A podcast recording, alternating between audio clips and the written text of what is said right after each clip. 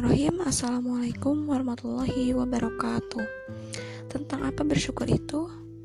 Itu adalah hal yang akan kita bahas hari ini Apakah kita sadar sepenuhnya mensyukuri segala nikmat yang telah Allah berikan kepada kita? Sebenarnya ada banyak hal yang mungkin kita sadar sudah syukuri Semisal saat doa kita dikabulkan oleh Allah di waktu yang tepat di waktu yang benar-benar kita butuhkan, maka secara otomatis kita pun akan bersyukur kepada Allah dalam keadaan sadar. Mungkin ada contoh lain, uh, banyak banget gitu ya. Tapi ada juga rasa syukur yang perlu kita sadari atau mungkin sebelumnya kita belum sadari di saat Allah memberikan keadaan yang tidak kita sadari atau bahkan kita sampai bingung harus bersyukur atau malah kita bingung untuk mengekspresikannya keadaan sulit pasti akan mendatangi setiap manusia, baik dari sisi si kaya maupun sisi si miskin, baik yang sehat maupun yang sakit. Tapi seberat apa pun masa sulit itu, pasti ada hal yang kita fokuskan antara kita mengeluh, menikmati atau bersyukur, tapi juga ada hal yang menambah kita untuk terus bersyukur. Ada sebuah kisah yang mungkin bisa jadikan contoh gitu ya. Mungkin kita juga sering dengar yaitu se seorang keluarga memiliki anak yang harus dioperasi jantung. Sehingga satu-satunya jalan adalah menunggu pasien dengan keadaan mati otak di satu sisi keluarga anak ini sangat menantikan menantikan keadaan pasien dengan mati otak tapi di sisi lain secara tak sengaja mengharapkan seseorang dengan kondisi mati otak.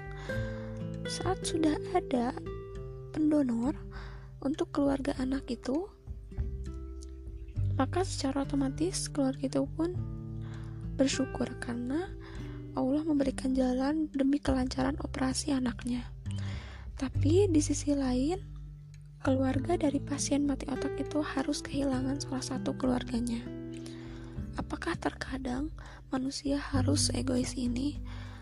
Tapi nyatanya walau cerita ini seperti yang sering kita dengar dari film, bukankah ada sesuatu hal yang bernilai tentang bagaimana Allah menguji manusia tentang rasa syukurnya kepadanya dan tentang bagaimana keadaan sulit seseorang menjadi seseorang lainnya terus sangat bersyukur kepadanya. Kuncinya adalah Allah tidak akan menterjadikan sesuatu tanpa ada hikmah, tanpa ada nilai yang diambil seberapa berat pun keadaannya. Ada lagi sebuah contoh. Ada keluarga yang sehari hanya makan sekali karena kondisi yang tidak mencukupinya.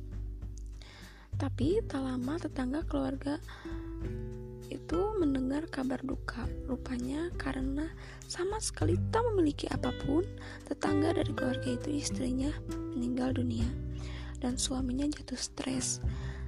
Sehingga sadarlah keluarga yang uh, yang tadi hanya makan satu kali sehari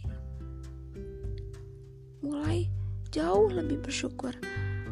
Setidaknya dia makan satu kali daripada tidak sama sekali.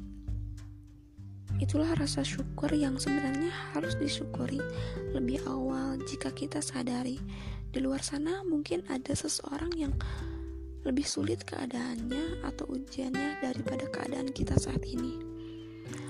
Daripada kita melihat ke atas, mungkin lebih baik kita melihat ke bawah agar kita lebih apa lebih sering sadar gitu bahwa banyak banget loh nikmat yang telah Allah berikan kepada kita. Hanya saja kita tidak sadar gitu. Sekian semoga bermanfaat. Wassalamualaikum warahmatullahi wabarakatuh. Jangan lupa perbanyak bersalawat dan baca surat al-kahfinya ya